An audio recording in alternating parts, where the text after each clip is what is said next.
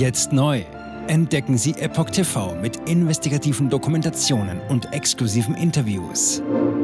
EpochTV.de Willkommen zum Epoch Times Podcast mit dem Thema Mehr Instabilität in Afrika. Nach Putsch im Niger. Debatte über Intervention. China möglicher Nutznießer.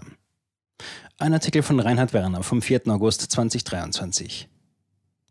Eine Woche nach dem Militärputsch im Niger evakuieren EU-Staaten ihre Bürger. Die ECOWAS-Staaten erwägen eine Intervention. Die neuen Machthaber haben jedoch Verbündete. Chinas KP-Regime könnte von der Lage profitieren. Am Donnerstag, 27. Juli, hatten die Streitkräfte im Niger die gewählte Regierung unter Präsident Mohamed Bazoum für abgesetzt erklärt. Gleichzeitig haben sie den Kommandanten der Präsidialgarde, General Abdurrahmane Tiani, mit der Übergabe der Regierungsgeschäfte beauftragt. Als Begründung nannten die Militärs unter anderem die Verschlechterung der Sicherheits- und Wirtschaftslage und Mängel in der Amtsführung Bazums. Die USA, die EU und die Staaten des westafrikanischen ECOWAS-Bündnisses haben den Putsch verurteilt. Das ECOWAS-Bündnis, dem unter anderem Nigeria, Ghana, die Elfenbeinküste, Togo und Liberia angehören, haben den Militärs ein Ultimatum gesetzt. Sollte Bazoum nicht binnen einer Woche wieder in sein Amt eingesetzt sein, erwäge das Bündnis Maßnahmen. Auch eine militärische Intervention sei demnach nicht ausgeschlossen, wie der Stern berichtet. Bundeswehr in Partnerschaftsmission der EU eingebunden. Europäische Staaten haben unterdessen mit der Evakuierung ihrer Staatsangehörigen aus dem Krisenstaat begonnen. Die ersten deutschen Bürger konnten an Bord französischer Maschinen das Land verlassen. Insgesamt sollen sich bis dato etwa 100 deutsche Zivilisten im Niger befunden haben. Mittlerweile haben den Berichten nach etwa 40 von ihnen das Land verlassen. Eigentlich hatte auch die Bundeswehr geplant, von der kommenden Woche an den Flugbetrieb zu ihrem Lufttransportstützpunkt in Nigers Hauptstadt Niamey wieder aufzunehmen. Derzeit sind nach wie vor 100 deutsche Soldaten stationiert. Grundlage dafür ist die im Februar 2023 aktivierte militärische Partnerschaftsmission der Europäischen Union, EUMPM. Diese soll den Niger dabei unterstützen, Instabilität und Gewalt in der Region einzudämmen. Die Sicherheitskooperation soll der Stabilisierung der Sahelzone dienen und das Land unter anderem bei der Bekämpfung des Terrorismus unterstützen. Auf Seiten der EU ist das Engagement nicht gänzlich uneigennützig motiviert. Die Regierung des Landes soll mit Hilfe des Militärs auch Migrationsrouten abschneiden, die durch das Land verlaufen. Niger trotz Reichtums an Gold und Uran bettelarm. Neben diesem Faktor sind es vor allem wirtschaftliche Interessen, die das anhaltende Interesse der Europäer an dem 1960 von Frankreich unabhängig gewordenen Staat begründen. Dabei gehört dieser zu den ärmsten und am wenigsten entwickelten Ländern der Welt. Der Niger lag mit einem Durchschnittseinkommen nach Kaufkraftpriorität von 1443 US-Dollar pro Jahr an 188. Stelle aller UN-Mitgliedstaaten. Allerdings ist das Land der weltweit siebtgrößte Produzent von Uran und die nigrischen Uranerze gelten als qualitativ hochwertig. Vor allem Frankreich ist am Erwerb des Rohstoffs aus dem Niger interessiert, um seine Kernkraftindustrie zu versorgen. Im Jahr 2021 war das Land zudem weltweit auf Platz 29 bei den Goldexporten. Deren Gegenwert hatte in einem Jahr 2,7 Milliarden US-Dollar betragen. Die Militärregierung hat mittlerweile alle Exporte von Gold und Uran nach Frankreich gestoppt. Über 50 Prozent des in Niger geförderten Uranerzes finden derzeit bei der Befeuerung französischer Kernkraftwerke Verwendung. Die Regierung in Paris erklärte, es gebe derzeit keine Versorgungskrise. Der Abbau durch den vom französischen Staat kontrollierten Orano-Konzern sei nicht unterbrochen. Erst im Mai hatte Paris mit Nigers damaliger Regierung ein Abkommen über den künftigen Abbau der Uranvorkommen des Landes unterzeichnet. Militärregierung baut eigenes regionales Bündnissystem auf. Eine direkte militärische Intervention westlicher Staaten im Niger gilt als unwahrscheinlich. Allerdings haben sowohl Frankreich als auch Deutschland sich bereits mit der Interventionsdrohung durch ECOWAS solidarisiert. Der EU-Außenbeauftragte Josep Borrell ließ verlauten, die Europäische Union unterstützt alle Maßnahmen, die die ECOWAS als Reaktion auf den Staatsstreich ergriffen hat.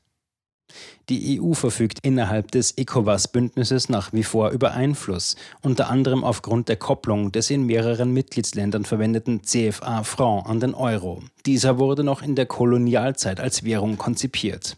Allerdings könnte eine militärische Intervention im Niger einen Flächenbrand in der Region auslösen, der nicht im Interesse des bereits indirekt in der Ukraine-Krieg involvierten Westens sein könnte. Immerhin haben die neuen Machthaber ihre Landes- und Luftgrenzen zu fünf Nachbarstaaten geöffnet. Zu diesen gehören Mali, Burkina Faso, Algerien, Libyen und der Tschad. Nigeria soll die Stromversorgung gekappt haben. Die nach Militärputschen von der ECOWAS suspendierten Mitgliedstaaten Burkina Faso und Mali haben mittlerweile vor einer militärischen Intervention gewarnt. Von ihrer Seite hieß es, jede Aktivität dieser Art komme auch gegenüber ihren Ländern einer Kriegserklärung gleich. Experten zufolge droht in einem solchen Fall sogar ein Bürgerkrieg, ähnlich wie über Jahre hinweg im Sudan. Um den Druck auf die Republik Niger zu erhöhen, hat Nigeria Medienberichten zufolge seine Stromlieferungen in das Nachbarland abgestellt. Der Bedarf des Landes werde einer Einschätzung der französischen Entwicklungsagentur zufolge zu 77 Prozent aus dem Nachbarland gedeckt. Auch die Weltbank hat den Großteil ihrer Zahlungen an den Niger eingestellt. Inwieweit die Wirtschaftssanktionen effektiv sein werden, ist schwer abschätzbar. Weniger als 20 Prozent der Bevölkerung im Niger hat bislang überhaupt Zugang zu Elektrizität. Nur 16 Prozent sind an eine adäquate Sanitärversorgung angeschlossen. Unter der Armutsgrenze leben 40 Prozent der Bürger. Machtwechsel im Land vor allem ein Problem für den Westen. Wie die South China Morning Post schreibt, könnte auch das KP-Regime in Peking in der Krise eine Chance wittern, sich als Retter in der Not zu inszenieren. Das chinesische Außenministerium erklärte, Peking beobachte die Lage im Niger genau. Das Regime rief die betroffenen Parteien auf, im Interesse des Landes und seiner Bevölkerung zu handeln und Differenzen friedlich im Dialog zu lösen. Ramane Idrissa vom Zentrum für Afrikastudien an der Universität Leiden in den Niederlanden äußerte jedoch, der Putsch sei vor allem ein Problem für Frankreich und den Westen insgesamt. China sei in Niger als Wirtschaftspartner bei der Ausbeutung des Erdöls im östlichen Teil des Landes präsent. Dieses Geschäft sei durch den Putsch jedoch nicht beeinträchtigt, betont Idrissa. China könnte jedoch nun die Chance nutzen, die eigene Nachfrage nach Uran im Niger auszuweiten. Zudem könnte man in Peking auf die Idee kommen, sich als stabilisierender Faktor im Land zu präsentieren. Im Unterschied zum Westen sei man indifferent bezüglich des Regimes, das in Niamey regiere. China will im Niger Stabilität, unabhängig von der Art des Regimes. Ähnlich sieht Guide Moore die Problematik. Er ist Senior Policy Fellow am in Washington ansässigen Center for Global Development und ehemaliger Minister für öffentliche Arbeiten in Liberia. Auch er betont, Niger sei eine der letzten Bastionen französischer Unterstützung im frankophonen Afrika. Falle diese weg, eröffneten sich Chancen für andere Akteure. China habe keine Präferenz bezüglich der Art des Regimes, sodass der Einfluss Chinas zwangsläufig wachsen würde, wenn sich westliche Regierungen zurückzögen. Das KP-Regime sei jetzt bereits in Initiativen zur Stabilisierung der Sicherheit in der Sahelzone involviert. Die Beteiligung des KP-Regimes an einer UN-Friedensmission in Mali sei ebenfalls mit Chinas eigenen wachsenden wirtschaftlichen Interessen in der Region verbunden. Für Moore liegt auf der Hand, diese Interessen bedeuten, dass China sich auf die Stabilität konzentrieren wird, unabhängig von der Art des Regimes. Zitat Ende. Jetzt neu. Entdecken Sie Epoch TV mit investigativen Dokumentationen und exklusiven Interviews.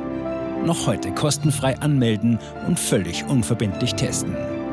Sehen Sie jetzt gratis den weltweit ersten Dokumentarfilm zur ESG-Bewegung Der Schattenstaat Wer hat die Kontrolle? Eine originale Epoch Times Produktion.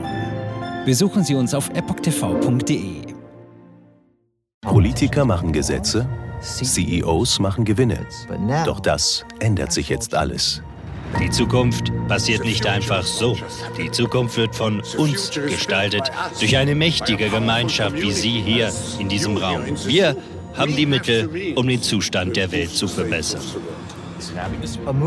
Es gibt eine wachsende Bewegung, die Unternehmen, Regierungen und globale Institutionen zusammenbringen will.